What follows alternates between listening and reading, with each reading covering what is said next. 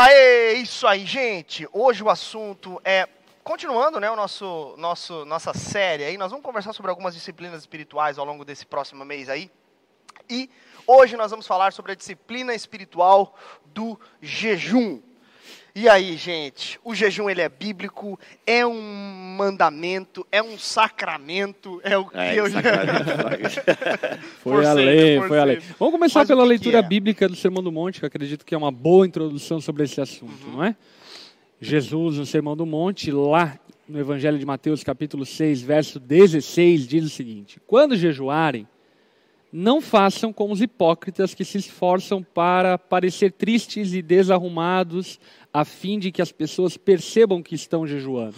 Então, preste atenção que Jesus, Jesus aqui, ele dá a entender que era uma prática comum, inclusive tão comum que até inclusive a gente estava conversando antes de começar aqui na mesa, que a palavra ela não tem um tom muito normativo, instrutivo de como se jejuar. Parece que fazia parte do dia a dia dos judeus, ao ponto de que Jesus apenas salienta que ao fazer essa prática eles não deveriam fazer como os hipócritas que tinham a finalidade de serem vistos e percebidos pelos outros praticando jejum. Ele continua dizendo então: Eu lhes digo a verdade, eles não receberão outra recompensa além dessa. Isso daqui é muito forte, não é? O que Jesus está afirmando é o quê? Que a finalidade dos fariseus hipócritas eram de ser vistos, e Jesus está dizendo que eles já receberam a recompensa que é ser visto, ou seja, não vão receber mais nenhuma bênção, mais nenhuma graça na prática do jejum, além de ser visto pelos outros.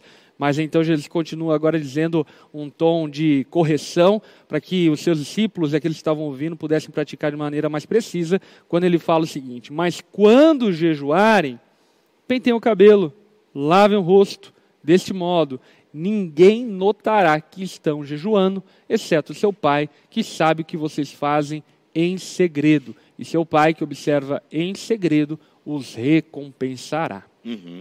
É, uma coisa importante que a gente precisa ver, bem como o pastor Lipão falou, Jesus pressupõe ah, o jejum, que é a tríade. A gente já falou isso aqui em outros na mesa, que tem a tríade da espiritualidade judaica: oração, jejum e caridade. São esses três temas que Jesus está lidando ali no Sermão do Monte. E uma questão que todas elas têm em comum é: Jesus, no Sermão do Monte, está lidando com uma espiritualidade circense, que é essa espiritualidade que gosta de mostrar para os outros Performance, né? performance, a espiritualidade da performance, circense, ela quer ser vista, ela quer ser aplaudida. Então, é os que oram nas esquinas para serem vistos pelos homens, Os que dão esmolas pelos para que serem vistos. os dão esmolas, os que fazem jejuns e querem que as pessoas vejam que ela está fazendo jejum.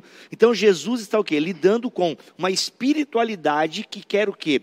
Convencer os outros de que ele é uma pessoa espiritual, que é uma prática e era uma prática dos fariseus. E é interessante que você para para pensar, tá, mas a Bíblia pede o jejum? Bem, a Bíblia fala do jejum, recomenda o jejum uma única vez ao ano, no dia da expiação. Então nós temos na lei, na Torá, uma única recomendação para jejum, que é no dia da expiação. Só que a gente vai vendo ao longo da Bíblia que a gente vai tendo outros jejuns, além do o jejum com letra maiúscula, por assim dizer. Só que no período intertestamentário, que é aquele período de 400 anos, é que surge o judaísmo, que surge a religião, que é a religião do tempo de Jesus. E nessa religião, eles faziam dois jejuns por semana.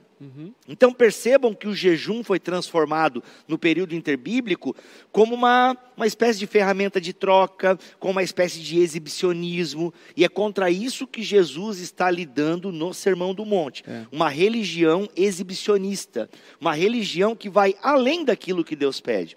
E se a gente para para pensar, no próprio Antigo Testamento, e a gente vai tocar nesse assunto com mais detalhes depois, eu imagino, mas no próprio Antigo Testamento chega uma hora que Deus fala: ei galera, para, cansei das festas de vocês, cansei dos sacrifícios de vocês, inclusive o jejum que eu quero não é esse. Né? E a gente depois fala um pouquinho mais de Isaías 58, mas só para a gente entender que não há uma regulamentação clara do, do jejum na É, Bíblia. a- apesar de Jesus ele dar uma indicativa quando lá os discípulos dele não conseguem expulsar o demônio, de um rapaz, Jesus dá a indicativa de que, olha, É. existem certa casta de demônios que só saem com muito jejum e oração. Em outras palavras, Jesus joga bomba e sai correndo. Então, ele não explica, ele só fala e pronto. Posso jogar uma outra bomba aqui? Pode. Gente, isso aqui agora é, isso aqui é crítica literária, é talvez um pouquinho alta teologia para esse horário da, né? Talvez para o horário do meio-dia. horário do meio-dia. Talvez vocês não estejam prontos para essa conversa, mas vocês sabiam que na maioria dos Não manuscritos o público, hein? Não, É, não. O público é... É, eu tô ligado que tem uma galera ali boa. Não, mas é que na maioria dos manuscritos mais antigos da Bíblia não consta essa passagem. Uau. Assim como a parte final da oração do Pai Nosso, né? Que eu gosto muito, por sinal, né? Pois tem o reino, o poder e a glória para sempre. Isso consta na nossa Bíblia, mas nos manuscritos mais antigos, esse trecho e vários outros. Querido é, web espectador, você pode, inclusive, na sua Bíblia mesmo, vai lá em João 8.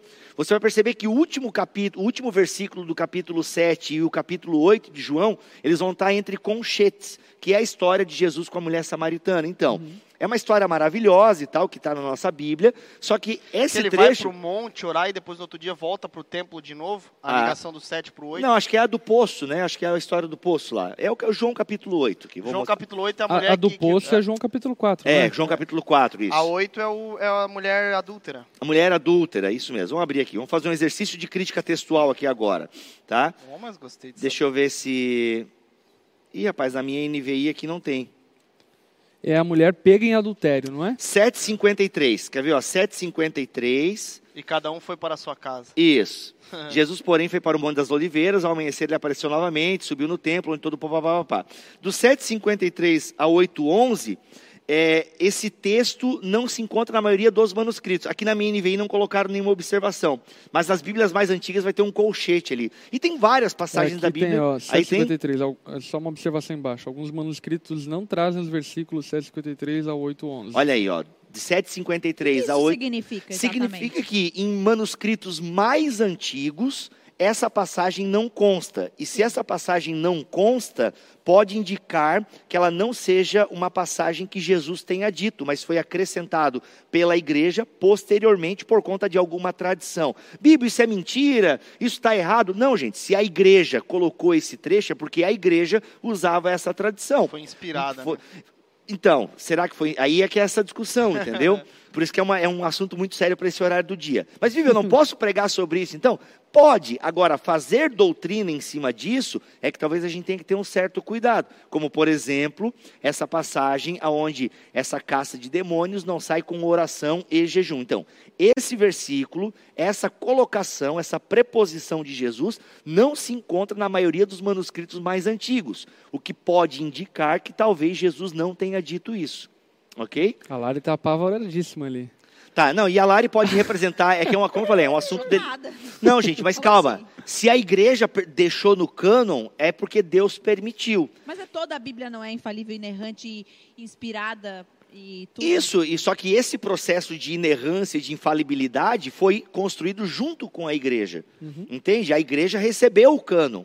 E nesse processo de receber o cânon, ela organizou, e ela organizou debaixo da bênção de Deus, da inspiração de Deus, entendeu? Então, assim, isso a gente tem que ficar bem E claro. até porque, assim, existe uma variedade de milhares de manuscritos. E isso é maravilhoso, porque o fato de ter uma, uma variedade imensa de manuscritos mostra como isso é autêntico, como as palavras de Jesus são autênticas. Por exemplo, você não tem uma variedade de escritos de Platão, de Sócrates, de Homero. Você não tem nenhum outro escrito antigo da humanidade tem uma variedade de manuscritos e cópias como a Bíblia Sagrada tem. E aí, por ter essa variedade, nós temos algumas diferenças. Quer dizer que é mentira? Quer dizer que está errado? Não. Quer dizer que a igreja preservou tradições e essas tradições remetem a Quer Jesus. ver? Uma coisa mais simples para entender, mais popular. Isso. Vamos supor que temos 8 mil manuscritos. O que se está dizendo aqui é que na maioria desses manuscritos não constam essa passagem, mas em certa porção constam essa passagem. Isso. Certo. E isso não dá a abertura para eu ah, acabar questionando a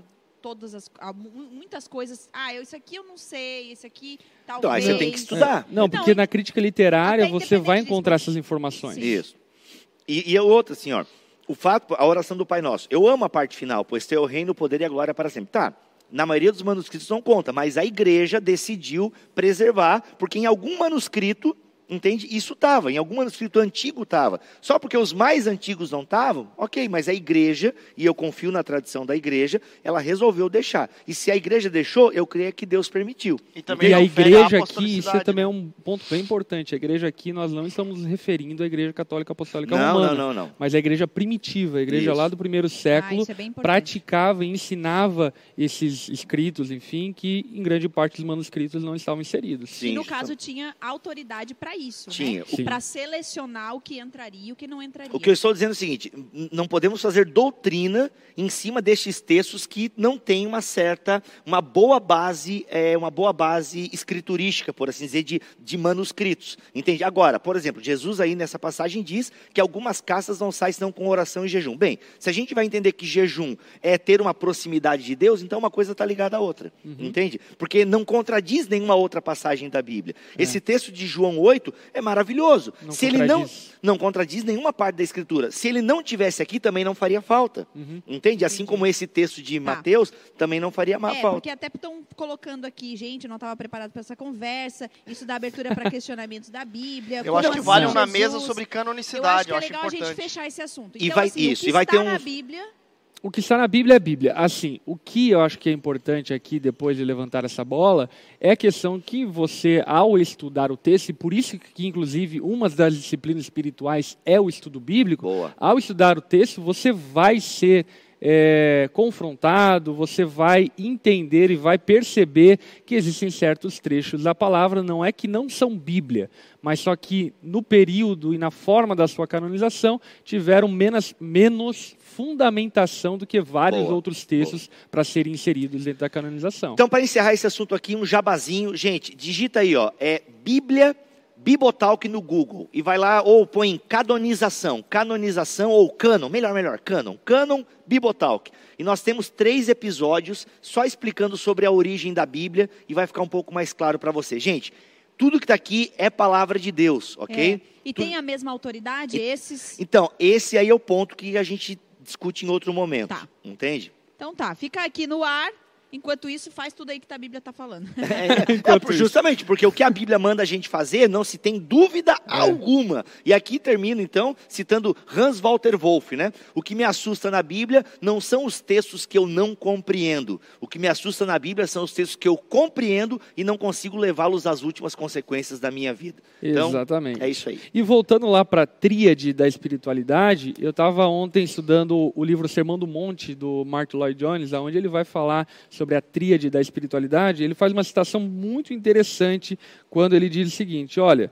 Espera-se que os discípulos de Cristo cultivem a prática do jejum. Não, não é essa daqui. Peraí, deixa eu achar aqui a citação dele. Ahn, Aliás, esse é um clássico. Enquanto o Lipão procura fazer o jabá desse livro aí, é bom O demais. Sermão do Monte de Mike Lloyd Jones é um catatal, tá, gente? É um catatalzão. E, só, e eu, o Mike Lloyd Jones tem aquele jeito meio puritano ainda de escrever, então o cara é bem exaustivo mesmo, tá?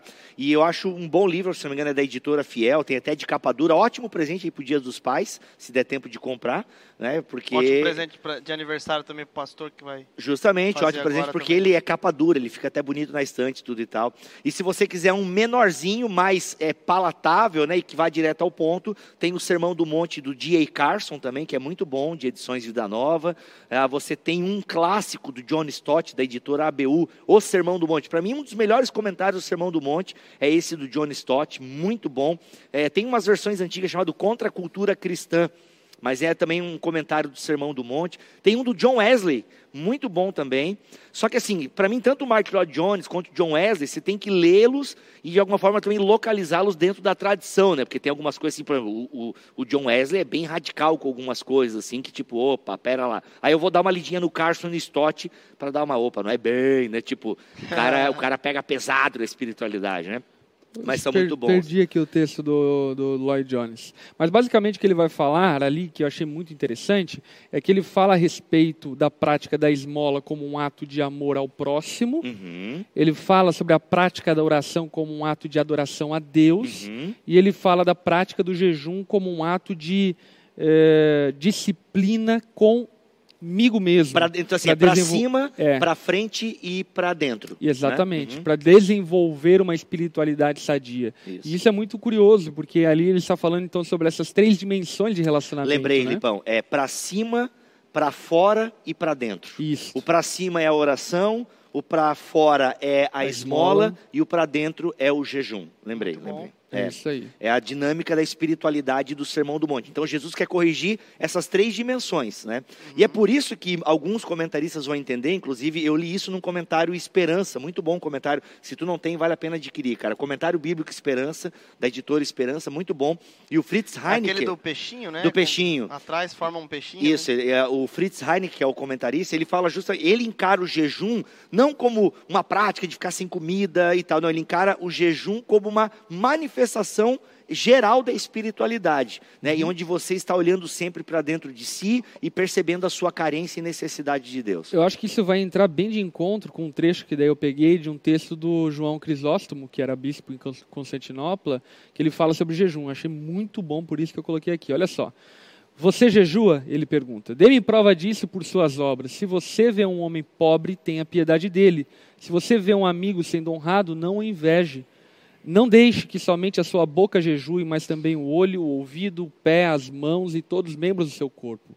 Que as mãos jejuem sendo livres da avareza, que os pés jejuem cessando de correr atrás do pecado, que os olhos jejuem disciplinando-os a não fitar o que é pecaminoso, que os ouvidos jejuem não ouvindo conversas más e fofocas, que a boca jejue de palavras vis e, e criticismo injusto, porque qual é o proveito se nos abstemos de aves e peixes, mas mordemos e devoramos, devoramos os nossos irmãos? Posso, possa aquele que veio ao mundo para salvar pecadores nos fortalecer para completarmos o jejum com humildade, tendo misericórdia de nós e nos salvando. Ou seja, vai bem no espírito do Sermão do Monte. Então, jejum não é bem uma disciplina só para ali eu ficar sem comer, não. Ela vai contemplar o todo da nossa vida. Eu comentava aqui nos bastidores isso, que o jejum na Bíblia não é bem regulamentado. É, primeiro que, assim, a Bíblia não manda nós jejuarmos, não tem uma ordem clara, então não é um mandamento do Senhor. Mas a Bíblia pressupõe que se vá jejuar. Mas o complicado é que ela não explica, não dá muitos detalhes.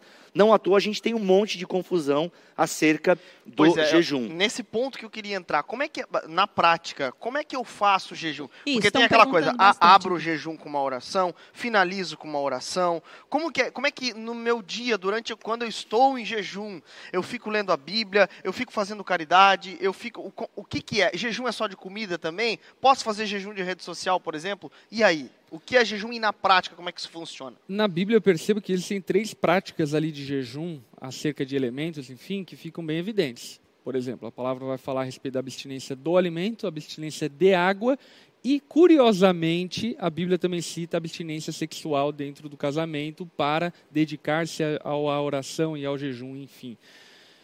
É, deixar bem clara essa parte aí, né? É, com com- com- vamos complementar, né? Dor de cabeça não é desculpa, não. É só se for para orar. E, E com um breve período de tempo, inclusive recomendado E na isso palavra. aí o que, é? 1 Coríntios 7, se não me falha a É, memória? 1 Coríntios Cara, 7. esse texto aí é. Paulo é pancadão, galera. É. Paulo é pancadão. Esse texto. E, e o que a gente percebe então, que o jejum, ele na verdade, ele é uma prática que é muito mais ampla do que propriamente a abstinência de alimento. Entende? Obviamente que a abstinência de alimento ou deixar abster-se de alimento é, é uma, uma forma talvez mais simbólica do jejum, uma vez que o jejum nos faz ter fome, ou deveria nos fazer ter fome pelo pão que é Cristo, pela água que é Cristo. Então tem um simbolismo envolto do fato de abster-se do alimento. Entretanto, que nós percebemos ao longo das Escrituras que o jejum é uma prática de mortificação, é uma prática de concentrar-se em Deus, deixando seus deleites, deixando algumas preferências para dedicar-se a Deus. Ao ponto, por exemplo, de que até inclusive nós estávamos citando anteriormente, Isaías 58, quando Isso, fala a fala- respeito Tem bastante gente perguntando aqui. O Isaías 58 fala sobre jejum e uma prática de jejum. Qual é a melhor prática de Não, jejum vamos e assim é, por que, diante? tem que, é que o Isaías 58 é um, tem que ser um tópico meio que à parte. É. acho que vamos ficar um pouquinho, um pouquinho nas questões bem, bem enciclopédicas aqui primeiro. Eu Sim. quero falar algumas coisas que o Lipão está falando aí depois. Então, o que fica evidenciado é o quê? Que o jejum, ele, ele é amplo e tem a ver com uma concentração, como a gente estava falando, é uma prática de, de, de para dentro, né, de santificação, de cooperação com Deus. Não é que aquele que jejua é mais santo, mas como uma disciplina para buscar a Deus, para se dedicar a Deus, que por sua vez vai gerar resultados e recompensas. Agora, como nós estávamos falando anteriormente, toda normatização do jejum é complicada porque não existe uma fundamentação bíblica clara. Ah, não, jejum é tantos dias, jejum é sem esse tipo de alimento, é com aquele tipo de alimento. Jejum que dá para perceber é uma espécie de esforço para a santificação, esforço para a dedicação a Deus. Enfim, então é bem amplo esse assunto. É, por exemplo, a gente pega na lei, na lei o jejum está ligado ao dia da expiação. Então era um dia de arrependimento, era um dia de você, né? Inclusive tem uma série de rituais envolvendo o dia da expiação que você pode ler lá em Levítico, se não me falha a memória. Então o que acontece? Jejum, ele é na Bíblia a ausência de alimento. Jejum na Bíblia, quando se usa o termo jejum, ele está ligado à ausência de alimento. E por quê? A fé judaica, ou melhor, a fé hebreia, por assim dizer, a judaica já, é ela já tem um contato mais com os gregos, é, já tem um pouco mais de abstração. Entendeu assim? Agora, para o judeu lá, os patriarcas, para os judeus, Moisés, essa turma lá do começo da Bíblia, a abstração é uma coisa que não, tipo, ah, analogia, tipo, ó, isso quer dizer o quê, aponta, não. Para eles tem que ser uma coisa bem palpável, eles têm que sentir. Então, Javé, ah, Javé existe, tá, o que, que Javé está fazendo na prática aqui? Ah, ele abriu o Mar Vermelho. Opa, não, então realmente Javé existe porque, gen- de alguma forma, ele materializou a sua presença. Ok, como que o ser humano materializa vocês estão entendendo o desenvolvimento aqui? Como é que o ser humano materializa a sua carência de Deus? Bem, eu vou materializar a minha carência de Deus sentindo na pele, sentindo o que, que é, o que, que é essencial para eu viver? Comer e beber. Comer e beber é o essencial para a vida, ok. Então eu vou tirar isso por um período de tempo, provavelmente um dia, era a prática, né? Era o dia da expiação, então era um dia. Eu vou tirar a alimento, vou tirar a água e a bebida, e isso vai me dar o quê? A famosa broca no estômago, que é o que a gente fica aqui muitas vezes no final do na mesa, porque vocês não mandam Não, não, eu já estou. eu já estou. né? Eu não, eu fico mais no final porque eu tomo um cafezinho reforçado e tal com sucrilhos. Aí o que acontece? Aí você sente o quê? Aquela famosa broca no estômago. Então você o quê? Você se sente meio fraco, você está sentindo de maneira física a ausência de algo que é, É vital para a sua vida. Então o jejum ele quer te levar ao quê? Ele quer te levar a sentir na pele é, é, o- como é ruim você ficar sem aquilo que é vital. Então a moral da história é Arremetendo que vital é a, presença, de Deus. É a presença de E Javé. rede social, então não entra nessas coisas. Não, gente, nada, gente. O que que é vital? Comida e bebida. É. Até na questão ali, por exemplo, de Paulo e a relação sexual, acho que nem é usado o termo jejum ali, Não. né? Mas é uma abstinência. Uma dedicação. É né? uma dedicação. O jejum na Bíblia é ausência de alimento. E aqui dá pra gente entrar num tema mais ou menos polêmico, que Daniel não é um jejum. Exato. Estão perguntando É, aqui. Daniel não é um jejum, Daniel é uma dieta, de certa forma, porque Daniel não queria co- comer as. É. coisas dedicadas aos deuses. E no caso de Daniel, Então não existe jejum de, especificamente- jejum de Daniel. Não existe jejum de Daniel. especificamente Daniel, né, ele pratica uma dieta e nem mesmo com uma finalidade que é a finalidade do jejum. né? Justamente. Ele pratica uma dieta para abster-se daquilo que ele entendia como sacrificado aos ídolos e, portanto, não participar daquilo. Uhum. É uma, uma dieta restritiva para não consumir produtos ou alimentos, enfim, sacrificados. Uhum. Agora, uma coisa que eu fico aqui também pensando é a respeito do jejum parcial ou total, né? Você Sim. acredita que existe o jejum parcial, por exemplo, tirar uma série de alimentos, enfim? Sim, por exemplo, o jejum de Jesus, por exemplo. Alguns podem dizer que ele tomava água, ainda que ele estivesse no deserto, né? Uhum. Mas será que. Porque assim, nenhum ser humano aguenta 40 dias. É. Então, o caso de Jesus. É, Moisés. Moisés. e eu acho que Elias, se não me falha a memória, tem jejuns que ele também, enquanto caminhava, né? Uhum. Gente, isso aí é uma coisa sobrenatural. Uhum. Ok? O jejum de Moisés, o jejum de Elias e o de Jesus são sobrenaturais. Agora, é, Até porque vamos concordar que eles não eram muito normais, né? não era muito mais. Agora a gente tem o E jejum não tinha de. Uber Eats, A, a gente, levava comida até o deserto. justa- a gente tem o jejum de Esther, onde foi total, né? A galera ficou sem comer e sem beber. É. Mas três dias é o limite. Inclusive, até a Bíblia fala que foram três dias, e é o limite que o corpo Tem, humano né? aguenta. Tem um limite que o corpo... Tem um limite, que, tirando aquele cara dos 127 horas, né? Então, assim, que é um filme legalzinho.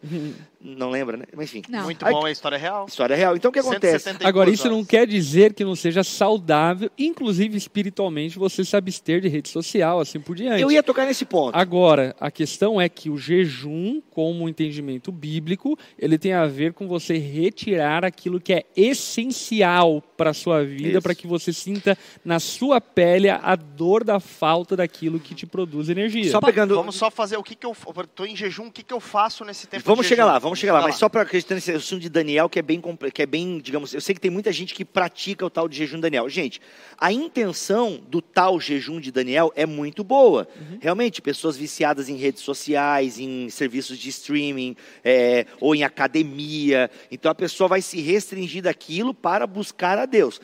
Isso é uma prática excelente, só que isso não é jejum e não Isso tem deveria ser todos os dias, digamos justamente, assim. né? ou tipo, não, se dedicar. se dedicar mais. Então Eu assim, acho que a, a melhor forma de referir-se a isso é que isso não é um jejum bíblico. Isso, justamente. Eu não, po- porque o problema é que a gente quer fundamentar biblicamente todas as coisas. Aí a gente, ah, tem o jejum de Daniel. Não, o je- jejum de Daniel é uma dieta, é outra parada. Aí tá Agora- uma boa recomendação, chamem de dieta de Daniel. Dieta Pronto, de Daniel, resolveu. entendeu? Mas percebam que também está ligado ainda ao campo alimentar. Gente, o meu amigo falou uma coisa maravilhosa. Ó, muita gente fica aí falando do jejum de Daniel, porque no fundo é mais fácil. Eu quero ver pegar a rotina de oração de Daniel. É, aí, aí Quero tu- ver pra Cova dos Leões, É, amigo. aí o bicho pega. Mas, gente, então, assim, é, a gente não está aqui criticando igrejas que fazem a prática do tal jejum de Daniel. A gente está procurando ser o mais bíblico possível aqui. E, de fato, o jejum de Daniel não existe. Tanto que nem é usado o termo jejum lá nada. Agora, a intenção é muito boa. Ficar sem rede social, ficar sem televisão, ficar sem algumas coisas que você sabe que consomem muito seu tempo. Como John Piper disse, né, as redes sociais serão usadas contra nós no dia do juízo, porque elas mostrarão que nós tínhamos tempo sim para orar. Na né? verdade, o iPhone é um instrumento de Deus para medir as horas que você passa no- nas redes sociais. Olha aí, olha aí, justamente. Então, aí é legal. Então, a prática em si, ela é saudável. Agora, chamar de jejum de Daniel é que não, é, não procede, ok, gente? Tá, deixa eu fazer uma pergunta até nisso aí, que a gente vai para as práticas, Vamos, né? vamos isso. No tempo de jejum, o que, que a gente fica fazendo? É, fica exatamente. servindo as pessoas nos sinaleiros? Fica fazendo o quê? Mas e, vamos como, e como é, né, também. Mas, tipo, Cesta se tem, se tem hor- períodos, horários, dias, como que tem uma forma correta e assim por diante. Mas por que eu tô perguntando isso? Teve duas pessoas, uma que é diabético e outra Meu pessoa que falou também por uma coisa de saúde, grávidas e assim Sim, por diante. Você que é diabético, come. É, exatamente. Né? Por exemplo, os dois jejum de Daniel que eu participei, eu estava grávida. Cada Não, um. errado, errado. Então, assim, eu, eu, eu comi carne. Eu comi, falei, gente, eu vou. Ou seja, você eu não vou- participou de Eu não participei, estou completamente em pecado. Vai ser passado no telão. Como é que funciona, né? O pessoal tá falando no chat jejum de futebol. Meu É. Deus, o povo não aguenta É, mais jejum Mas de vamos futebol. lá, é, nessa questão Então, de saúde, a- né? É, Por exemplo, então, na verdade, tá tudo tranquilo. Sim. A questão é o que? Primeiro, acho que, que é o muito importante demonstrar e falar claramente, né? Que o jejum ele não pode ter como finalidade provar algo para alguém. O jejum é uma disciplina de edificação. Muito bom. E aí, sendo uma disciplina de edificação, você obviamente precisa observar a sua saúde e as suas limitações. Então, isso não quer dizer que uma igreja não possa promover e incentivar um jejum coletivo. É bom, faz parte. Biblicamente, inclusive, a gente tem precedente no Antigo Testamento desse tipo de prática. Agora, o que nós precisamos compreender é que você não, não é pecador por não fazer a prática do jejum talvez por causa de limitações, enfim, você não vai fazer, e isso, ok, tudo bem, enfim, busque crescer em Deus através de outras atividades. Sim, tem outras disciplinas. É, por exemplo, assim, para ficar bem claro, não tem no Novo Testamento nenhuma ordem para nós jejuarmos. E para mim fica mais claro isso ainda, porque Paulo era um judeu. Então até a gente vê em alguns textos que Paulo jejuava. Né? Alguns a gente não sabe se era um jejum que ele quis fazer de maneira intencional Ou ou, se, re- ou se ele foi forçado a fazer o jejum porque não teve alimento, como em algumas de suas viagens missionárias. Mas a gente não vê Paulo, quando conversa com os gentios, instruindo acerca do jejum. Porque assim, gente, vamos tentar entender um negócio. Quando Jesus está falando sobre jejum, e até mesmo a igreja de Atos, nós temos que entender que eles estão dentro de um contexto do judaísmo ainda. Por exemplo, a gente tem no livro de Atos os apóstolos usando urim e tumim. Ou seja, usando pedras de adivinhação. E não é uma prática que a gente faz. O Lipão aqui agora vai ordenar um novo pastor, aí o Lipão vai ficar jogando, Tirando sei lá, palitinho. dado, tirando palitinho. Nunca fez isso? Jo- tu não faz? Mas Como assim? Tu não faz? Tu não foi ordenado assim, jogando um dado de RPG, sei lá, né? Então, assim, então, a igreja não faz. E, gente, e tá lá no Novo Testamento. No Novo Testamento está dizendo que a galera tirou sortes para escolher um novo apóstolo.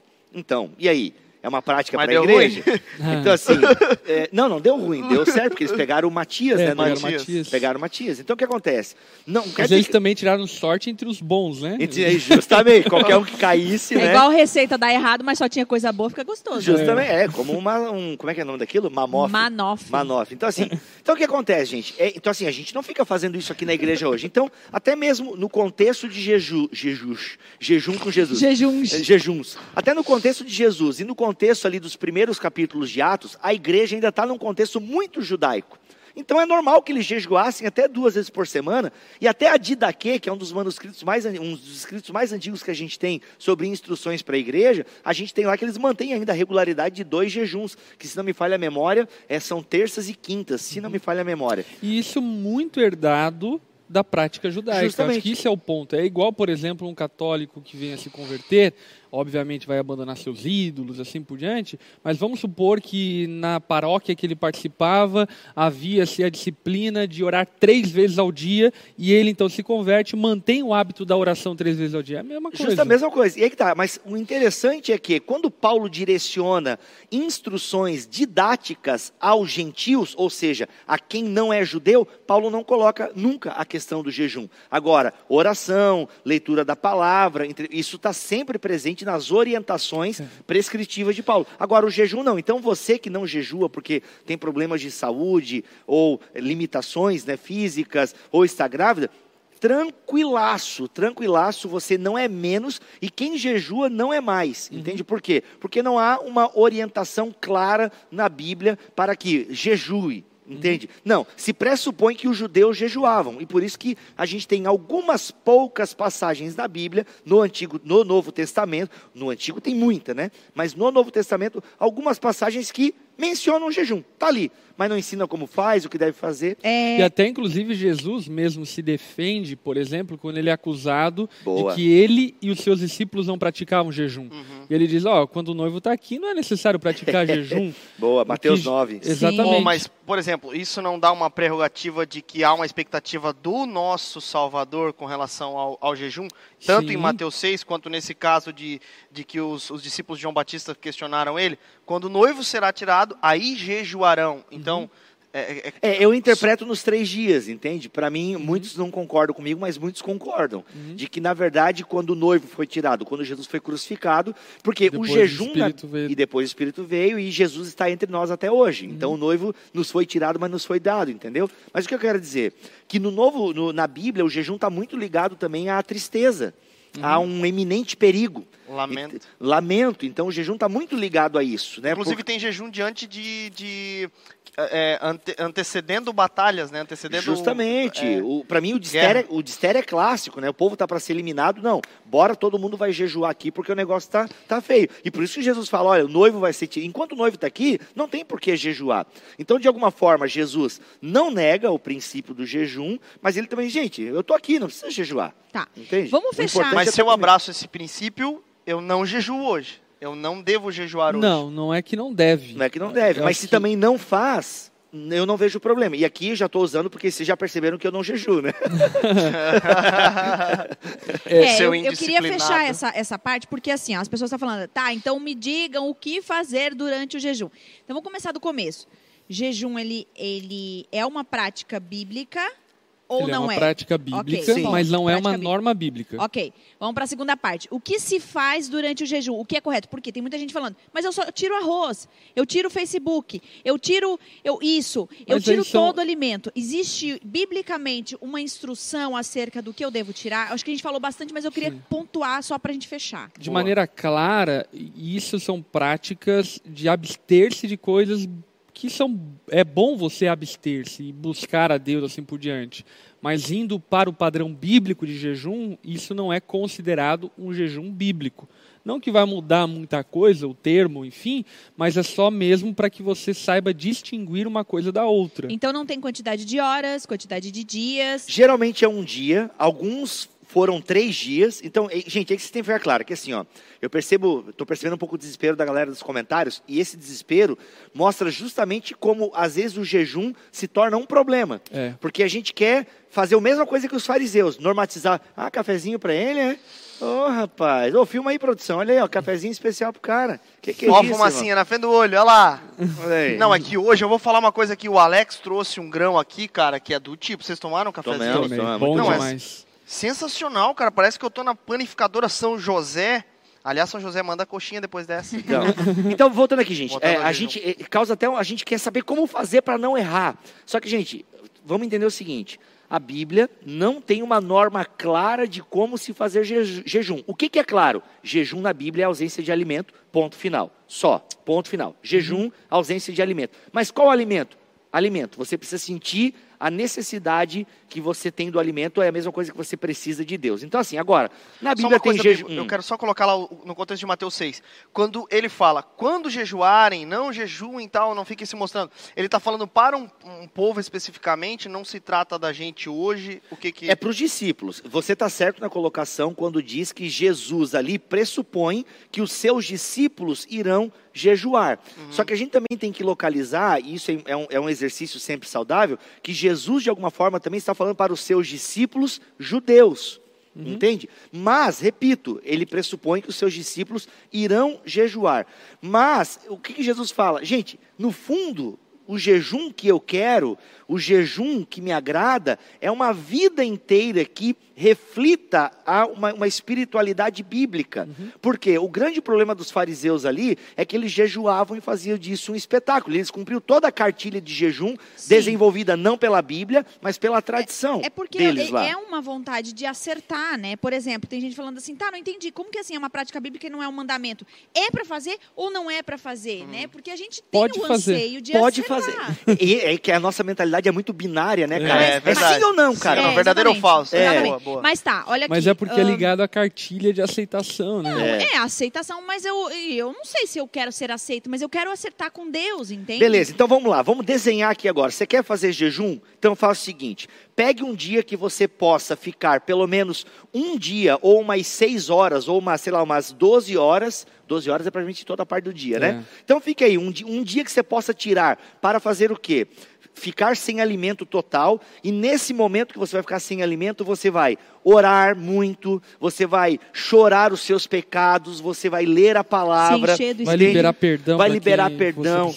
Naquele dia, a sua igreja tem uma ação social, vá lá entregar a cesta básica, vai lá, tire aquele dia para assim, olha, esse dia, ó, cafezinho para todo mundo, hein? Aí sim, aí sim, tá? Tire esse dia para ser um cristão top, Obrigada, para ser um gente. cristão acima da média, entendeu? Tire esse dia. É. E no final do dia, vai lá e, né, e- e agradeça a Deus por- pelo privilégio, Com pela qual, salvação. Com qual objetivo? Isso. Aí de vamos- que isso se torne algo mais frequente e comum na sua vida. Sim. Ó, vamos lá. E Ah, às vezes, Esther- daí, desculpa, só um momentinho. Não, eu desculpa. Assim, ó, e só para pegar que essa fala do Lipão é importante. Jejum, Vai voltar a desculpa. fita, hein? Vai voltar a fita, hein? Esse lipão, esse- essa fala do Lipão é importante, porque vai chegar um momento que às vezes você nem vai precisar se abster do alimento, É porque você mesmo com o, o pãozinho com a Nutella na barriga, você sabe que a sua alma é carente, que a sua alma Sim. ela precisa de Deus. Então pode chegar um momento que você nem precisa fazer eh, jejuns semanais, eh, três, duas vezes por semana, não. Você vai fazer uma vez por mês, uma vez por semestre, entendeu? Ok. Em momentos específicos. É isso, gente. Sabe, a gente não está sendo contra o jejum aqui e a gente também não está dizendo que você tem que fazer. Esse é o ponto. Sim, Lide é- com isso. É o seu E relacionamento com Deus. né? demonstrando-se também como uma prática, é, uma disciplina de espiritualidade. E isso é muito curioso, interessante, porque eu fiz aquele comparativo, a gente pode fazer até também um comparativo com as disciplinas orientais. Por exemplo, pega algumas posições de respiração e tal, enfim, tira tudo que é místico disso e usa isso para meditar na palavra de Deus. Ok, ótimo, tá, tá top, tá bom. Amanhã lá, amanhã lá ele tá lendo Filipenses assim, ó. Não, mas é igual a yoga, né? A gente sabe que yoga, ela pode, dependendo o, o- a linha, pode ter algumas questões da espiritualidade. Então, cara, tira essa parte. Agora, o Não, exercício. amanhã eu vou ler, amanhã eu vou ler Filipenses lá na guarda do Embaú, entendeu? Pegando as energias das pedras, entendeu? Então, Gente- tira essas partes aí. Ó, vamos lá. Tira É, essas partes, tá tudo bem. Esther, ela pede pro povo jejuar em prol de uma situação específica, né? Isso. Sim. Então, vamos lá. Tem muita gente perguntando assim, né? Ah, eu, eu é, não quero libertar o povo, mas tem outra situação aqui na minha vida, né? Eu, tenho algo que vai acontecer. Jejum do fiz, Bolsonaro. fiz uma entrevista de emprego e, e agora botei todo mundo da minha família para jejuar. Isso, de alguma forma, convence Deus? Não. Porque eu posso jejuar por um Pode. propósito? Agora, pode, desde que não haja uma, uma concepção, que é muito arriscado não ter essa concepção a partir É, disso. é uma instrumentalização da parada, né? É, é muito complicado, mas vamos aqui pensar, enfim, que o Espírito Santo te tratou demais, você é alguém santo no Senhor Jesus. Você pode, como um meio de santificação, de buscar a Deus, de colocar em confiança nas mãos dele, mas de forma alguma numa atitude barganhosa de troca ou de tentar conibir Deus para agir ao teu favor. É, é muito delicado isso, gente, porque a gente está lidando com emoções, com a espiritualidade das pessoas, né? Mas percebam isso. Ah, pô, quer dizer que então se não tivesse a situação do emprego, então você não iria jejuar, então? É, Bill, mas assim como é, se o povo lá não fosse morrer, é que assim, gente, todos os jejuns do Antigo Testamento não são normas para nós. A gente tem que tomar muito cuidado com os jejuns do Antigo Testamento. E o complicado para nós é que no Novo também a gente é dito lá, mas né, não é dito em detalhes e tal. É, o que pra mim pega é porque foi Jesus que, que teve, tem a expectativa. E eu, como discípulo dele, eu sinto um santo temor com a expectativa do meu Isso, mestre mas aí que a tá. respeito de mim. E aí que tá, mas, entende? mas para atender a expectativa de Jesus, o jejum está ligado ao quê? É o que a gente está falando aqui desde o início do programa. Há uma disciplina espiritual, Uhum, entendeu? Agora, quando eu começo a associar o jejum a um determinado, é, a uma determinada causa que eu quero que seja atendido, eu acho que é muito difícil nós não cairmos na moeda de troca, do toma lá da cá. É e muito mesmo difícil. que seja com relação a Jesus, por exemplo, ah, moe- seria uma, ah, um pedido, mas para que meu irmão se convertesse. Mesmo assim, Não, aí que tá, porque daí qual vai Aí ser o você toca até comentário? a soteriologia. É, não. Aí o que, que vai acontecer? Aí eu vou chegar lá, irmãos, eu, olha, irmãos, eu queria muito aquele emprego, eu jejuei e Deus me deu o emprego. Você passa uma mensagem, entende? E essa eu acho uma mensagem um pouco complicada, porque é, é inegável nós, seres humanos caídos, não começarmos a ver o mérito de termos jejuado e por isso Deus nos respondeu. Então, assim, e aí. Ah, Isso é verdade. É, mu- é muito complicado. É e, é, verdade. e é com isso que Jesus está lidando lá no é, Sermão do Monte. A galera que, no fundo, colocava muitas esperanças na sua prática devocional. Então, assim, então ele acreditava muito na sua prática devocional e por isso ele seria salvo.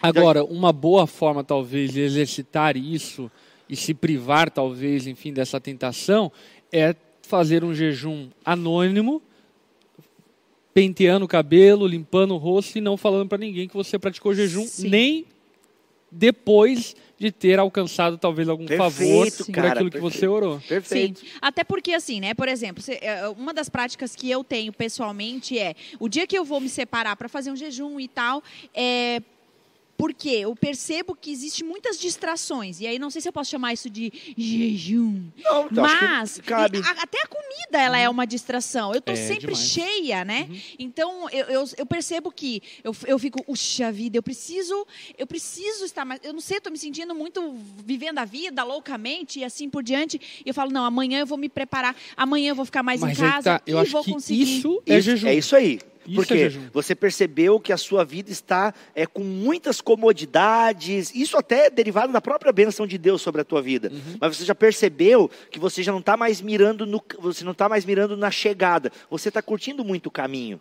Sim, Tá entendendo? Você exato. está curtindo muito o caminho, as bênçãos de Deus no caminho, e aí você, opa, você está perdendo o foco.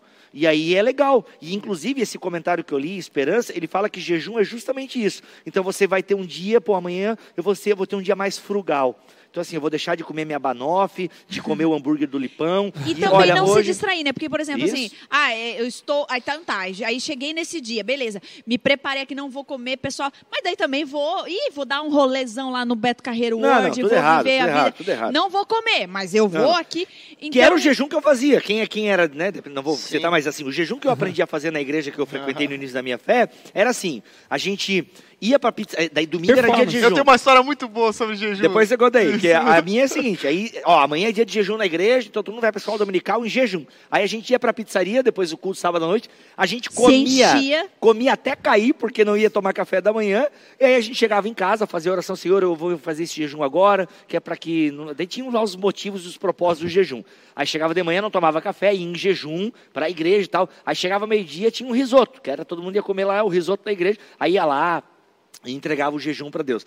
Legal, esse até é bacaninha porque a gente ia para a escola dominical, mas daí a gente tinha que fazer jejum durante a semana, mas aí eu não tomava café, ia trabalhar, o, Sim. né, passava o dia inteiro, ou melhor, até o almoço, fazendo as coisas do trabalho, aí chegava meio-dia lá, e caramba, eu tô em jejum, tem que... Comeu, entregar- ainda às vezes come. Ih, tem que entregar para... Então, cara, fora percebo... porque esqueceu que estava de jejum. É. Até perguntaram isso aí, hein? Se eu não Não. quebrei jejum, voltando rapidinho que o negócio que eu esqueci. Então, é que você já quebrou quando fez esse jejum, já É, dando, exatamente. sabe... É, e exatamente. Então, assim, e eu acho que isso é bem legal pontuar. E então, até essa, essa suposição da quebra de jejum, enfim, ela está muito atrelada a um ritual que a Bíblia não impõe. Que a Bíblia não impõe. Então, não tipo assim, especifica. fica Ah. um- Exato, é. uma forma de. de, de- está muito relacionado ao coração e não à própria comida. né? Exatamente, e uma meritocracia, É. né? Então, só uma só- coisa, deixa eu só contar minha história. Deixa eu só finalizar, Fala, finaliza gente. lá.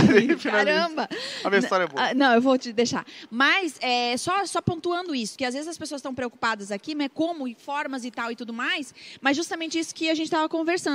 Existe essa, essa condição do nosso coração que precisa estar voltado, pra, a gente precisa retornar o nosso coração para o lugar dele. Então, por exemplo, você eliminar todo o alimento e assim por diante, por perceber que você está mais feliz em estar vivendo tudo isso, distraído com a comida aqui na pançona e tal, vivendo, trabalhando, acontecendo, feliz da vida, e você percebe, puxa, né? Eu não estou vivendo a causa de Cristo, eu não estou, eu não estou nem lembrando que ele existe, estou tão comida aqui, estou tão feliz. E aí, eh, eh, isso é uma das coisas até que eu ensino as meninas, né? Eu falo sempre sobre isso. Então, vamos dedicar, vamos, vamos fazer essa semana algo, né? Já que você está, não por um motivo específico, mas para você retornar ao seu coração. E aí eu falo, cuidado com as distrações nesse dia. Então, se você vai tirar, e eu sempre indico para elas, qual é o teu dia que você está mais em casa, né? Porque o dia que a gente está mais em casa, aí a gente quer comer brigadeiro, a gente quer comer. Não, então vamos, vamos tirar para você poder conseguir se, é, não se distrair tanto. Então, no, momento em que está todo mundo lá almoçando, vai para o teu quarto, tem um tempo incrível com o Senhor e assim por Celular no modo avião, porque não adianta Exato. também estar em jejum no secreto fazendo stories, né? É, exatamente. Então, Ah, só, Assim, né? Tô aqui no jejum. Isso, é, é. exatamente. Então, assim, é, mas muito, muito, muito por causa disso, né? Porque o É alimento raro, ele é uma muito. distração mesmo, né? Agora eu tava pensando uma parada Minha aqui. história, deixa eu só contar a Conta minha a tua história. história. A minha história foi o seguinte: o líder de adolescente, ele era técnico do nosso time de futebol, nós fomos para um campeonato. Nós, no dia de manhã, tava toda a igreja em consagração, em jejum, tá certo? Cara, e ele era mu- ele, ele tinha se convertido, então futebol era pecado. Só que daí ele montou um time de crentinho, de adolescente crentinho, e nós fomos pro campeonato do bairro. O bicho pegava, lá no Morro do Meio. Aí, é, beleza, fomos pro, pro consagração, todo mundo orando de manhã, os adolescentes e tal. Daqui a pouco fomos pro campeonato, que era às 11 horas da manhã. Chegou lá, o bicho tirou uma caixa de banana, jogou. O jejum era até às 4 da tarde, se eu não me engano.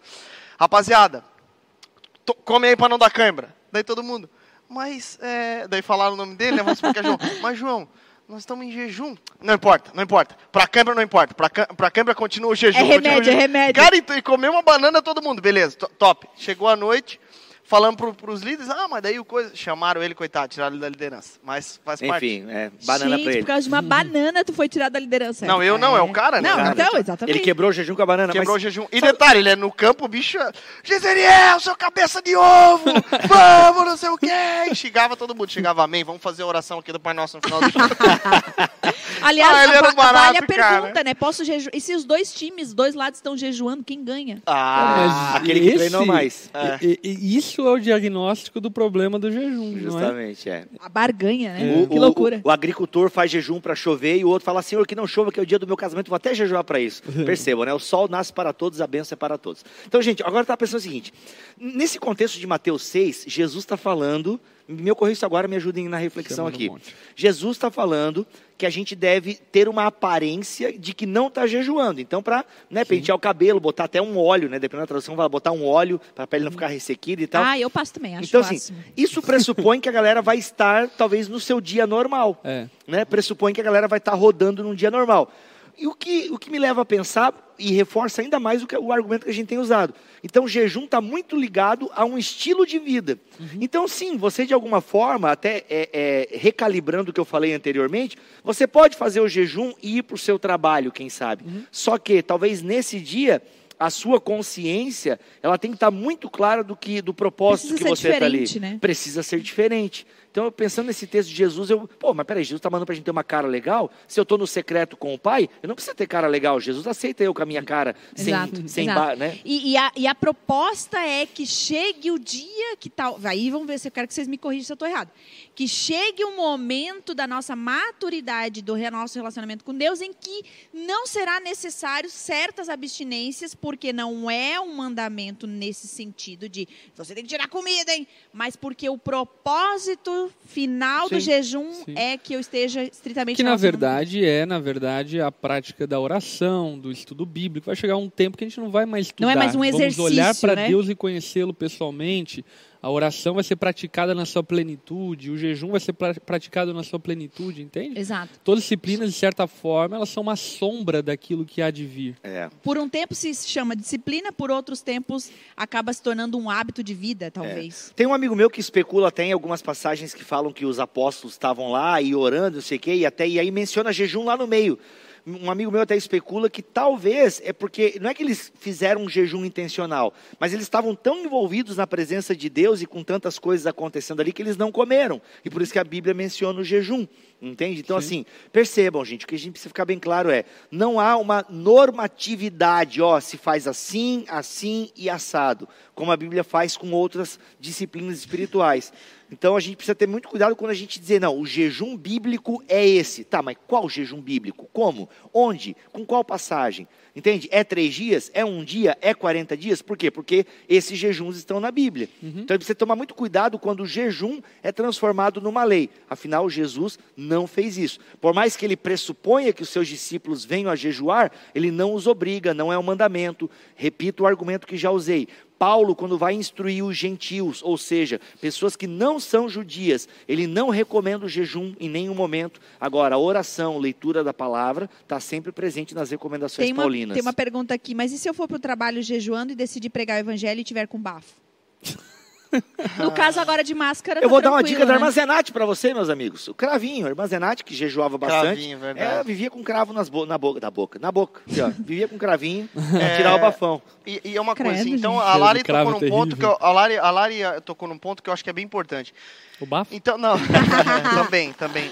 Ai, não ai. é, Agora não tá é. legal, né, gente? Vocês já viram que a máscara tá eliminando tudo isso, vocês perceberam? Caraca, é A verdade. massa. Como É. assim O eliminando? bafo da galera, você não sente Ah, mais. não, mas sente, tem alguns que sente. É, mesmo, por meio da máscara. É que bate aqui na curva do olho e volta. Não, tá podre a pessoa por dentro. Bate aqui no côncavo. bate aqui no Nos côncavo cílios, e nos volta. cílios al- alongados. E daí ele vem um pouquinho mais fraco, mas ainda vem. Vem não, vem Tietê, mas vem Cachoeira. Pegar a referência. Gente, mas olha só, uma coisa que a Lari tocou aqui, que é num, num ponto bem importante, é sobre eu, eu, eu não posso, então, jejuar por algum motivo. Por exemplo, cara, diante de uma decisão, certo? Diante de uma decisão.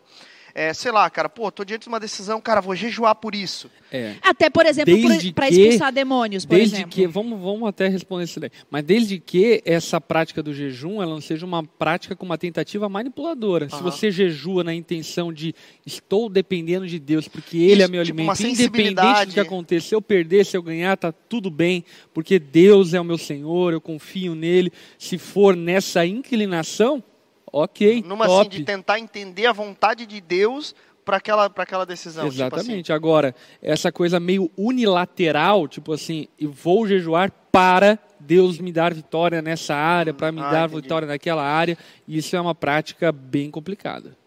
E a do demônio, É, né? expulsar o demônio, porque, por exemplo, Jesus fala né, sobre isso, a gente citou ali, Sim. né? Só com jejum e oração para sair essa demonhada Ó, toda. Vamos voltar então E nisso aí. É, isso aí está lá em Mateus 17, 21, que inclusive, como o Bibo citou anteriormente, aqui nas notas de rodapé, inclusive menciona acerca disso. Olha aí, viu? É, esse versículo ele foi adicionado, ou seja, em alguns manuscritos aqui citados não trazem o versículo 21, mas está na Bíblia, é a palavra de Deus e entendamos dessa forma. Agora vamos então entender, tentar entender a partir do pressuposto de que está na Bíblia é a palavra de Deus. O que eu penso que Jesus estava se referindo ali à prática do jejum e da oração é justamente sobre essa vida de consagração, de dependência dele, e não necessariamente a prática do jejum. Uhum. Não é tipo assim, ah, você jejuou oito horas, ok, agora você está é, pronto para expulsar demônios.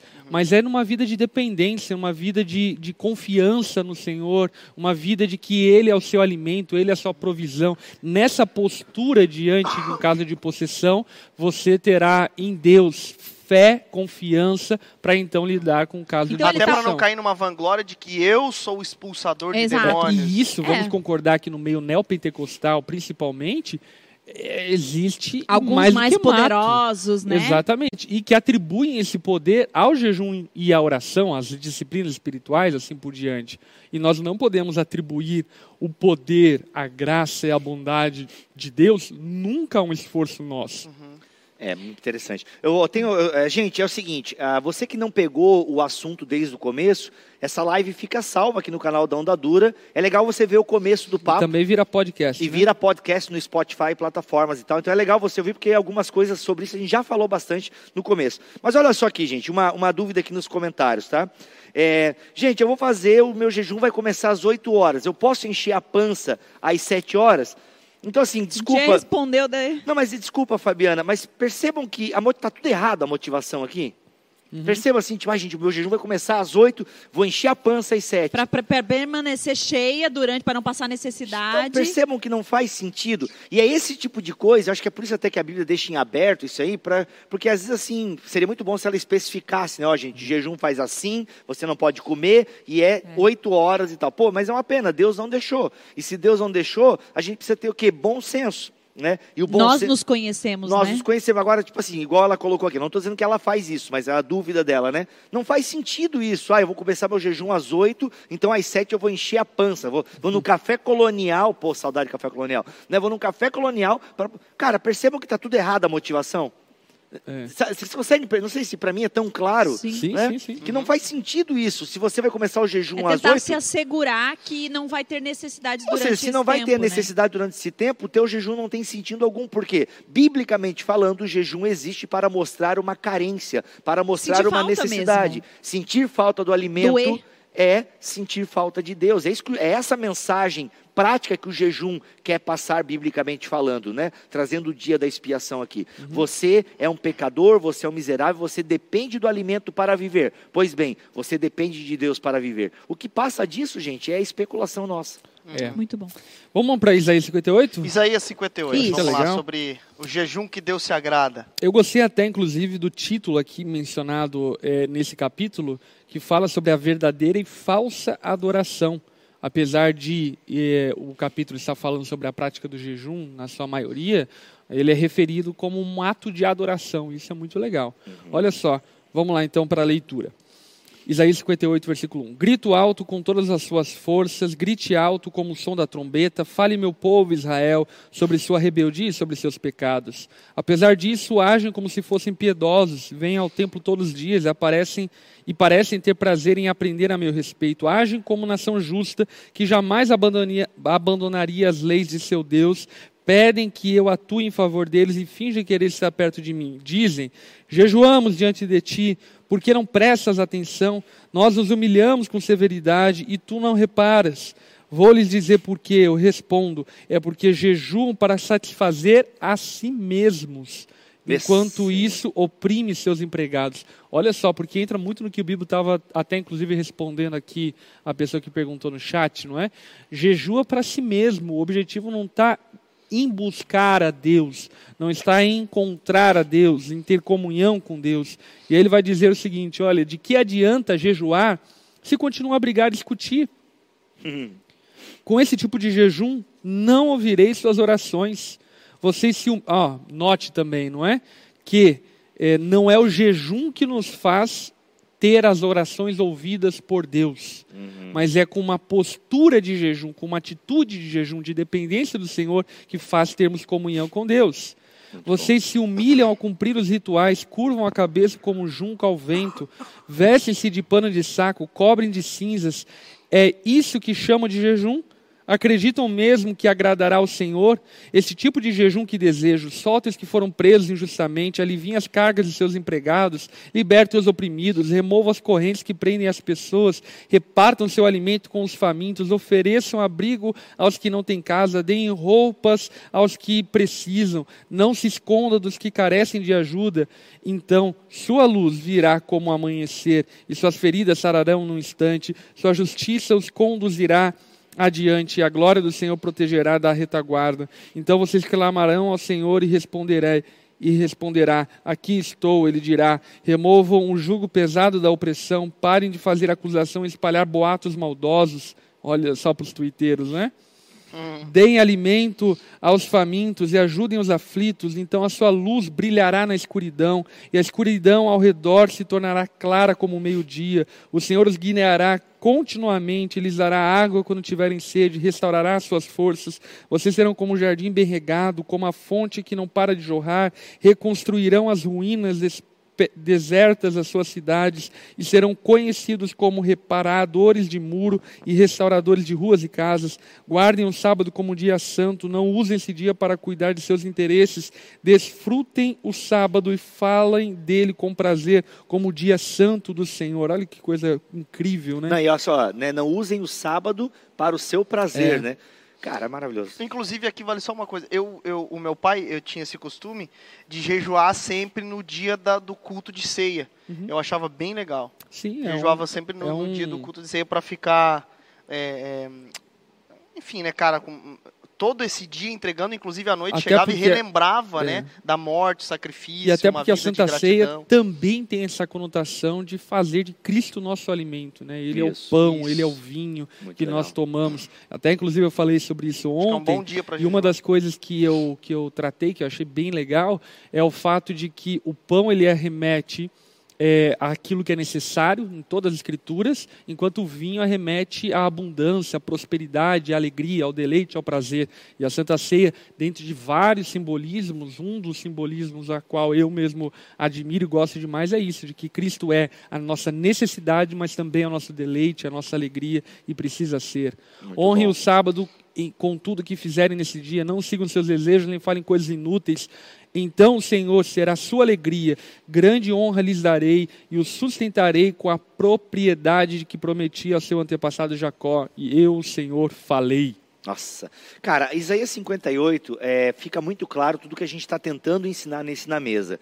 Que mais do que um jejum de restrição alimentar, é uma vida, uma vida que reflita o caráter do reino. É. Sabe? Percebam que aqui, nessa leitura que o pastor Lipão fez, de Isaías 58, aliás, a NVT é uma excelente tradução, né? Muito gostosa de ler, muito clara. Se você não tem uma NVT, galera, compre sem medo, que é uma boa, uma boa tradução. Abandone a sua arca e vá para a NVT. Abandone a sua Almeida Revista e Corrigida e vá ou para uma NVT ou para uma NAA, ok? Uma NVI É. também está dentro. Mas olha só, percebam, gente, que Jesus, ou melhor, né, o profeta Isaías, no espírito de Cristo, o profeta Isaías, ele está, né, e Deus está falando né, é, por meio do profeta, ele está indo contra o ritual do jejum aqui, que- como a galera fazia. Por quê? Porque a galera ali de Isaías 58 estava preocupado com isso com detalhezinhos, entendeu? Faziam todo o ritual, faziam um jejum certinho aqui e cumpriam ali o pano de saco, a cinza,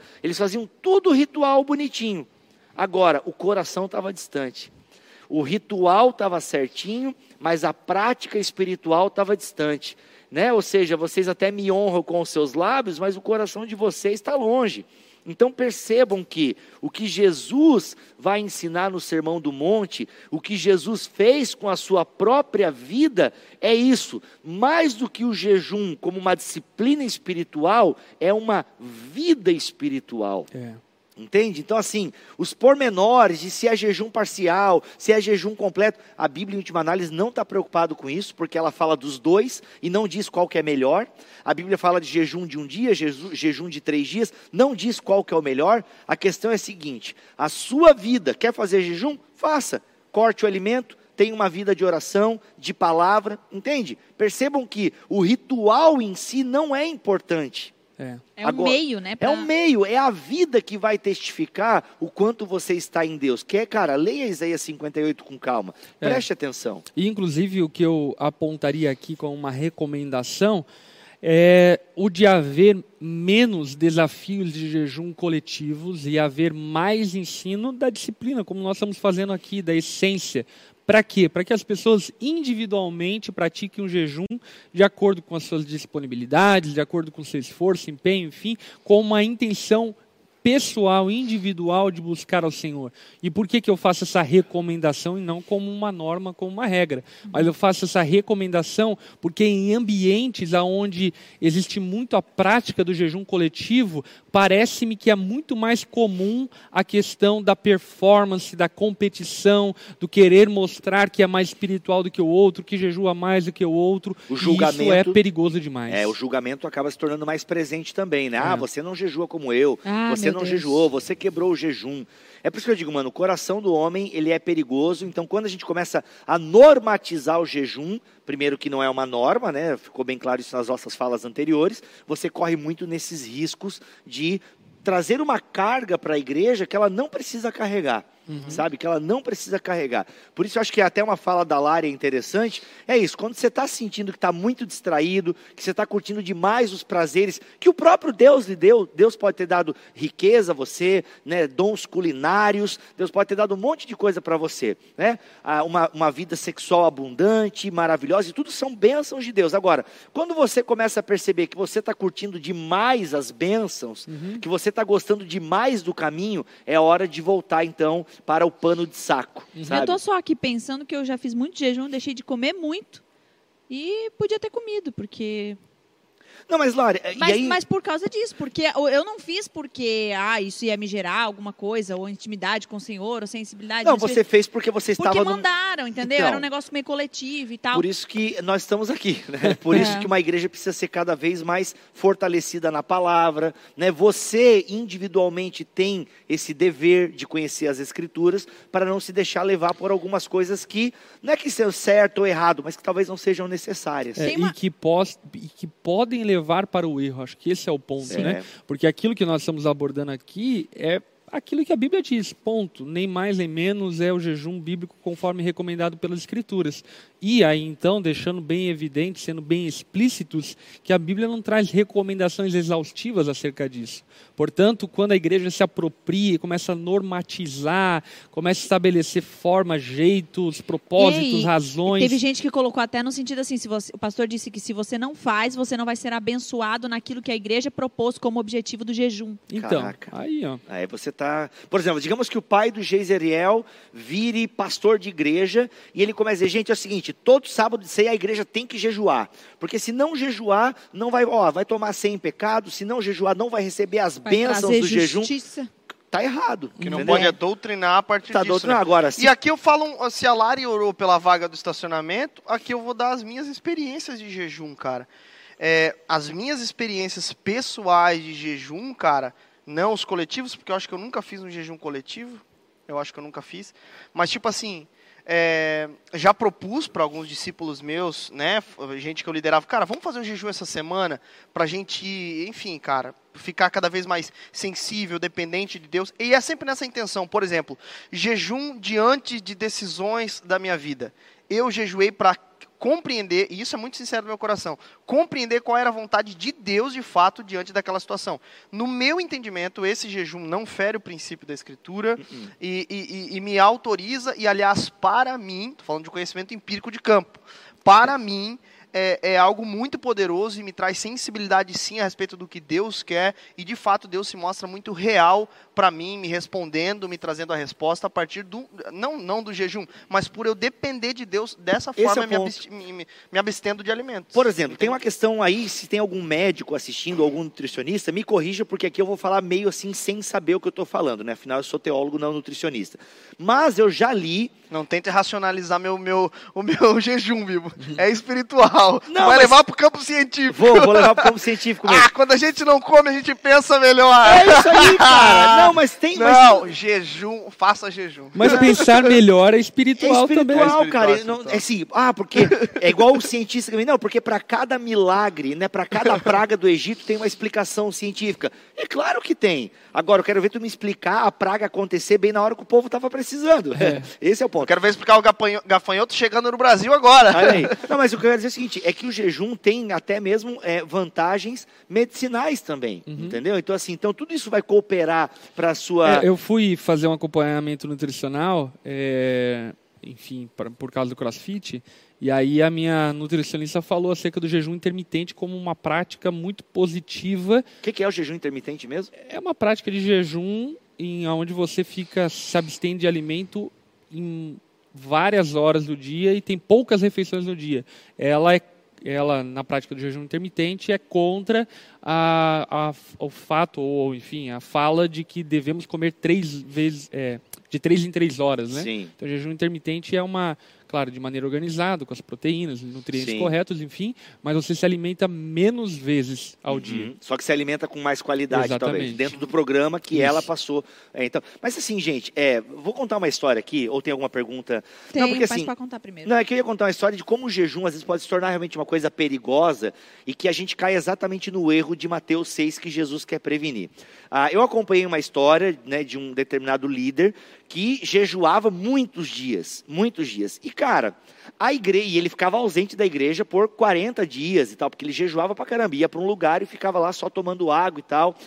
E, e uma vez eu estava na igreja e esse, cara, assim, quando ele entrou na igreja, mano, parecia que era Jesus entrando na igreja. Tá lá, e ele, meu, bem magro, bem, sabe, bem caído Abatido. e tal, abatido. Então, assim, mano, percebam que a gente ficava admirando aquele homem, meu Deus, aquele homem jejua, caramba, que benção e tal. Mano, olha, percebam como isso é perigoso, entende? E outra, como é muito difícil o coração dele não se envaidecer com uma coisa dessa. Não estou dizendo que ele se envaidecia, tá, gente? Estou dizendo que é muito difícil não acontecer. Mas nós o idolatrávamos quase e nos impressionávamos. Mas percebam que o tom restrito, o tom, sabe, privado, ele vai vai pro brejo. E aí, eu- uma coisa que mais me chamou a atenção foi que daí ele chegou lá, daí na hora que ele foi trazer a mensagem, irmãos, eu fiquei esses 40 dias e o Senhor ministrou algo muito claro no meu coração. O diabo está tentando destruir as famílias. Aí eu falei, caramba, mano, eu nem preciso jejuar 40 dias para saber isso. Então. Eu falei, cara, nem preciso. Porque isso aí é uma coisa tão óbvia, né? Então, Ba- quero- Basta assinar a revista Veja que dá para ver. é, né? revista Veja, você abrir a internet ou ver qualquer jornal, você sabe que o diabo está tentando destruir as famílias. Mas o que eu quero dizer com isso? É que às vezes existe essa espetacularização da coisa. E, cara, e tem que ficar uma coisa muito clara: quer jejuar é no privado, é, é- vamos repetir aquilo que nós falamos anteriormente, tá? O jejum é um movimento interno. É. A oração, um movimento para cima e a caridade, um movimento para fora.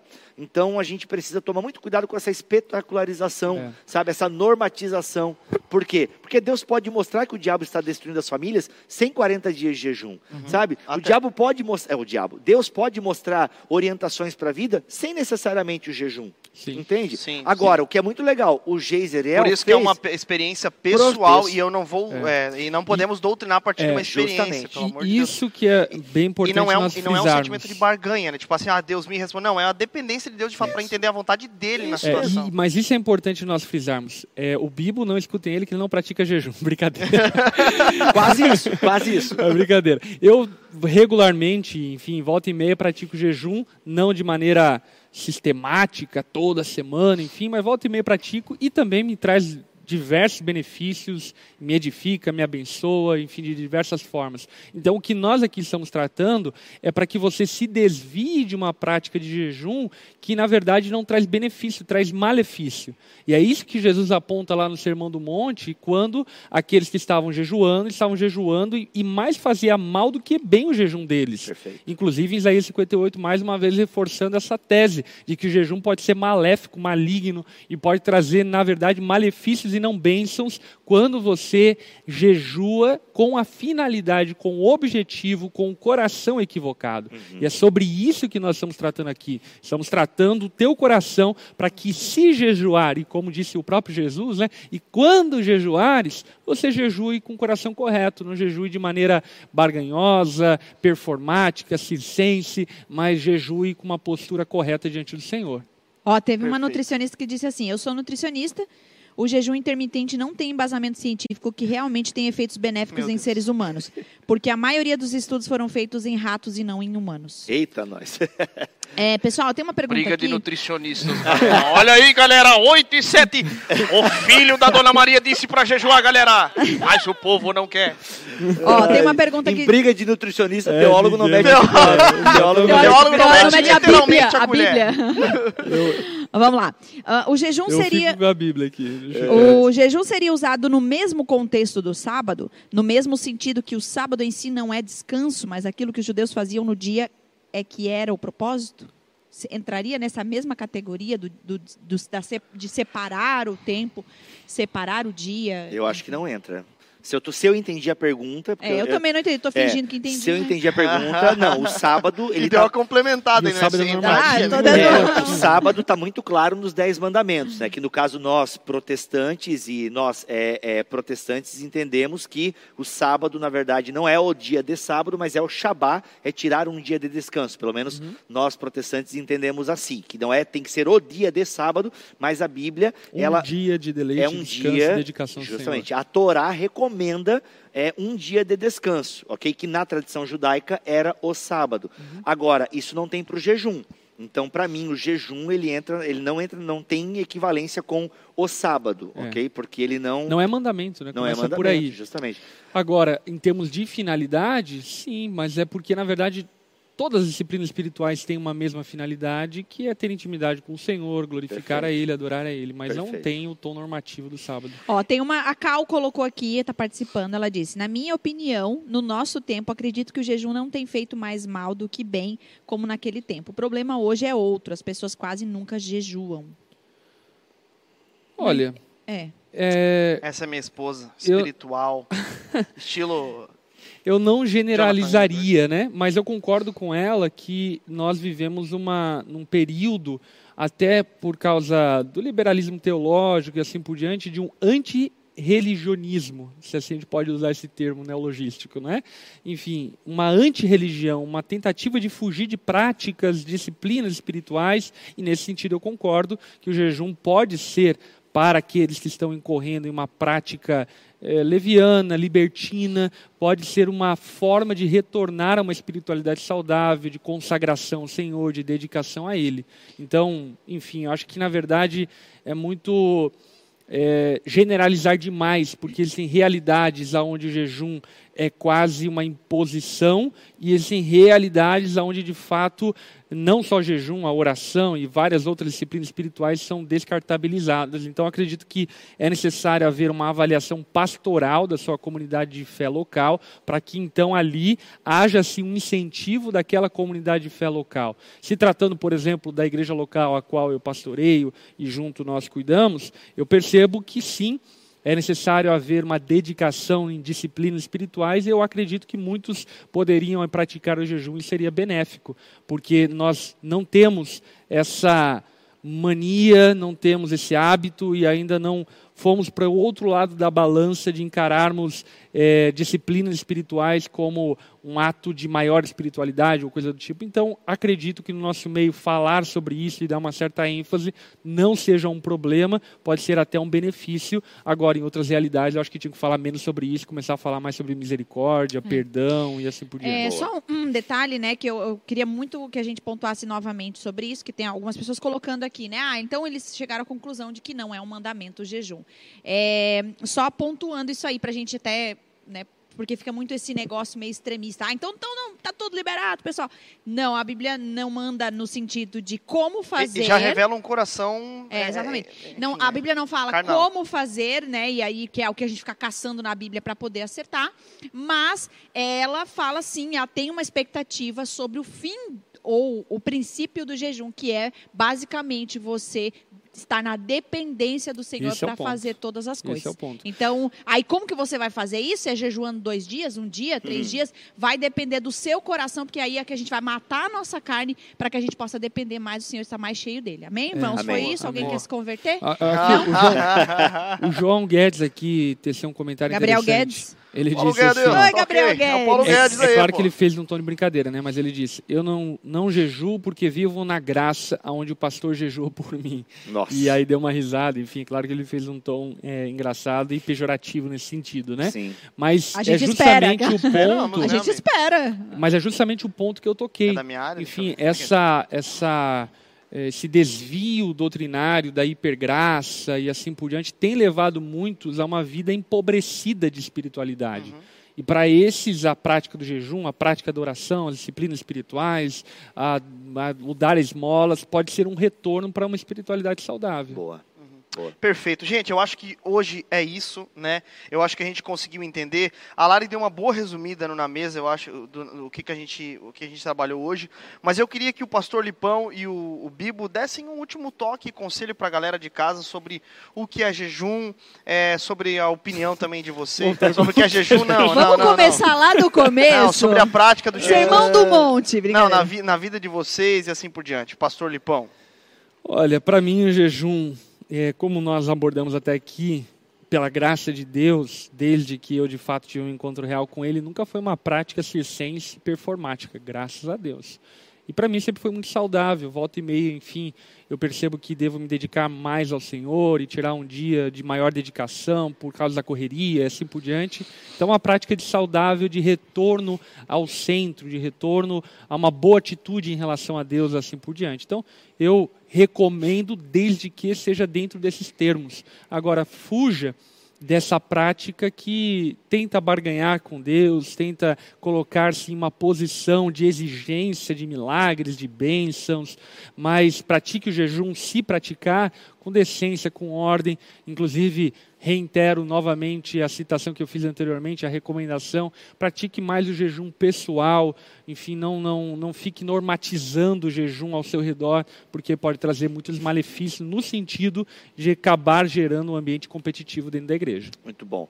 Bem, eu como já falei, né, eu não tenho a prática do jejum e provavelmente estava pensando aqui, vem do contexto onde eu fiz muito jejum É, Uma obrigado. repulsa, né? É, então assim, no fundo, fiz muito jejum obrigado, fiz muito jejum. É que eu não Ca- venho desse contexto, esse que é o Justamente. lance. Cara, eu, Eu, já acho vim... que você precisa limpar o seu coraçãozinho. Não, viu? tá tranquilo. Vamos orar pelo. Vamos Agora, orar, gente. Não, mas orem por mim. pelo Pega o, pega o paletó. Gente, vamos lá. Não, mas o que eu quero dizer? Então, assim, eu vi muito dessa prática de, inclusive, de tipo de cometer um pecado e fazer jejum para Deus perdoar o meu pecado. Uau. Então, assim, percebam que isso é uma distorção enorme da graça. Agora, sim, e, mas o fato de eu não fazer a prática do jejum, e até ouvindo vocês, eu estava pensando, cara, realmente não faria mal também eu fazer o jejum, mas eu também não me sinto menos por não fazer o jejum, porque tem a minha prática de oração, de estudo, eu tenho Porque outras. o fim está em. Justamente, eu, eu alcanço a finalidade por outros caminhos, entendeu? Então, assim, então, assim para deixar bem claro, isso não me diminui nem me faz maior, entende? Agora, se eu tenho um coração, eu estava pensando aqui agora, bem, se eu tenho calibrado o conceito de salvação, o conceito de graça, por que, que eu não posso jejuar também? Né? Às vezes eu e até eu, vou- eu não vou falar aqui quando eu vou jejuar, mas eu vou até, quem sabe, colocar aí, Aí, na no meu, no meu Aí. schedule espiritual, ah, porque mal não vai fazer. Mal vai fazer se eu colocar o meu coração, né? E eu chegar aqui, galera, só para avisar que essa semana eu jejuei. Pronto, já errei. né? Já recebi o louvor dos homens, que é o que Jesus está falando ah, em, em Mateus 6. Agora sim, galera, o importante é isso. É, O jejum ele tem uma finalidade, que é mostrar que você depende de Deus. Então, se a finalidade não for essa, eu penso que a gente começa a comprometer o jejum, ok? Então, assim, tenha isso. E você pode ter essa finalidade, alcançar essa finalidade por outras disciplinas. A grande questão é: jejuar faz mal? Não. Não jejuar faz mal? Não. Então, assim, ele não é uma disciplina, é, como é que é a palavra? Como a oração, por exemplo, indispensável. É. né? Ela não, eu não entendo, eu entendo que o jejum como uma disciplina, ele não é que ela é dispensável também. A- Até perguntar, por exemplo, se o dízimo entra nesse sentido também. Não é um mandamento, porém é importante entender a É que é finalidade outra que é a história, né? generosidade. Não, só pra gente levantar. A gente falou de dízimo já? Já, já falamos. Já falamos de Mas Então, revela não- um coração, né? É, também, nesse né? sentido aí. É, mas- mas, tem uma hashtag aqui, Bibo vai jejuar. Hashtag Bibo vai Bibo jejuar, tô aí. Então, não direi quando, mas irei jejuar. E irei não jejuar. porque eles estão falando E não também. porque eles estão falando. Não, Porque porque, ninguém assim, manda em gente, mim. é porque é aquela ideia assim, é que eu- tudo que eu falar agora é muito perigoso, É que porque o Bibo foi constrangido pela graça de Deus aqui nesse almoço. é nesse al- não, e- Esse não, mas- almoço? Não, mas nesse almoço. Ah, que bem. estamos nos fartando As da palavra palavras- do Senhor. ei, Eita! Mas eu acho que esse é o ponto, cara. É, é muito perigoso o que eu vou falar agora, porque assim, de fato, essa carência de Deus, eu sinto ela mesmo sem o jejum, entende? Porque, cara, quando eu descobri a graça de Deus e a depravação, tipo, essas duas, doutrina, bí- essas duas doutrinas bíblicas, a depravação total e a graça de Deus, mano, é, é pano de saco mesmo, É. entende? É então, verdade. assim, é, não que eu não precise fazer jejum. Não é isso, gente, entende? Mas a finalidade do jejum, às vezes eu alcanço por outros meios. Vai estar no telão. Vai estar no telão. Vai tá... é, então, essa ideia do telão é terrível, né? cara? Mas, enfim, A gente tem um telão. a gente tem um telão aqui. O, o Lipão passa todo Inclusive, dia de ceia. a gente. É, Todo dia de ceia, o Lipão passa o pecado dos membros aqui no telão. é né? tudo. Mas é isso, gente. Esqueçam métodos de jejum. Esqueçam. Né? Dependa de Deus. É. Ok? E se, é- se vai ficar sem comida durante uma parte do dia ou o dia inteiro, caso você tenha condições físicas para isso, ok, faça. Mas não faça disso um espetáculo. Já que estamos Boa. encerrando, deixa eu fazer aqui uma recomendação e um convite também. Boa. Uhum. Além, obviamente, desse fim de semana de cultos aqui na Onda Dura, que vai ser incrível. Estamos ainda no tema Mesh. O tema desse fim de semana é Homens Corajosos. Vai ser muito Tá legal. faltando, hein? Estamos expondo ali 1 Pedro, capítulo 3. Vamos aí, então, citar e expor o versículo 7. Vamos conversar sobre um versículo nesse fim de semana, que é o versículo 7 de 1 Pedro, capítulo 3. E, então, eh, teremos aí a pregação Homens Corajosos hoje de noite na Onda, presencial, 8 horas da noite. Amanhã, 10 da manhã, 19h30, presencial e transmissão aqui no canal Onda Dura no YouTube. E o convite que eu quero fazer a você é que na semana que vem eu vou fazer uma jornada de estudo em cima do livro de Efésios, através da minha rede social, no Instagram, Pastor Lipão. Às 10h30 da noite a gente vai fazer uma jornada de estudo em cima de Efésios. Acho que vai ser bem bacana e bem agregador para a sua vida. Livros? Livros a respeito disso, a gente está tratando aí. Não, não, não, não. Casamento. Ah, A oi? jejum. Acerca de jejum? É, sobre o tema de hoje. Algum livro para indicar? Uau. Na semana passada, né? Acho que É, o celebração da disciplina. É, celebração da disciplina. Inclusive, o, o Richard Foster, ele até vai dar bem dica de como fazer, se você não é acostumado a jejuar, como você deve fazer o primeiro jejum. Ele é bem didático, o Richard Foster, no Uhum. celebração da disciplina. Eu sei que a Thomas Nelson Brasil tem um livro sobre jejum, mas não faço a mínima ideia se é bom ou ruim, mas eu sei que a Thomas Nelson tem um livro Eu, eu sobre nunca jejum. li um livro específico sobre jejum, eu não me recordo de algum livro, a não ser livros que trataram como um tópico dentro do livro, como por exemplo o próprio Sermão do Monte do Lloyd Jones, que é muito bom e aborda também a questão ali Sim. do, do jejum. Justamente. Gente, é o seguinte: é, se você usa o Spotify, siga o podcast aqui do Na Mesa. Mas eu não ouço por lá, eu vejo ao vivo aqui. Mas se você usa o Spotify, vai lá seguir, porque isso ajuda, inclusive, ao podcast a ser bem ranqueado dentro da plataforma É e aí. pode fazer com que mais pessoas Vamos descubram. atropelar o Bibotalk. Va- Atropelem o Bibotalk, mas com o maior prazer, pode ficar à vontade. Por falar em Bibotalk, gente, nós temos um podcast lá em Bibotalk sobre jejum. Se você jogar jejum Bibotalk, você vai cair no Mas nosso lá no podcast. Bibotalk, se Olha você jogar look do dia, vai ter. vai ter a Cara, pantufa é do Bibo, que aliás tudo- ele tá sem a pantufa, ele só colocou Não, no gente, começo, senão a gente sério. não levaria ele a Tudo sério. que eu tenho dúvida, eu coloco é, a- a minha dúvida barra Bibotalk, que, bom, sempre a aparece. Deus. Daqui a pouco a gente alcança o Nicodemos. Ah, É, o Nicodemos Nicodemos já é bom respondeu o Nicodemos né? tem tudo também, É, cara. Nicodemos. Vocês já. Deixa chamaram falar. Nicodemos? já, já gravamos uns cinco episódios Cara, com ele. que vou é procurar, hein? Não, o é bom. Vou procurar. Joga, Nicodemos Bibotal que você vai achar os Meu podcasts. Deus, achou os dois mais. que mais tem temas É juntos. muito legal, muito legal. Deixa eu falar, olha só que interessante, porque no Celebração da Disciplina, é, a primeira parte do- dos capítulos do livro sobre as disciplinas são disciplinas interiores. E o Isso. jejum tá nessa. E olha que interessante, a disciplina interior do estudo, que é o da semana que vem, que nós Eita. vamos trabalhar, é uma disciplina interior, ele considera Meditação aqui, vai entrar? Vai no Solitude. vai né? no A solitude, vai que daí é misturar. disciplina exterior, engraçado. Pois é, é. Mas vamos lá, vamos lá. Gente, então na semana que vem, disciplina do estudo, a gente vai falar aqui no Na Mesa com os Pastores. Muito obrigado pela sua companhia.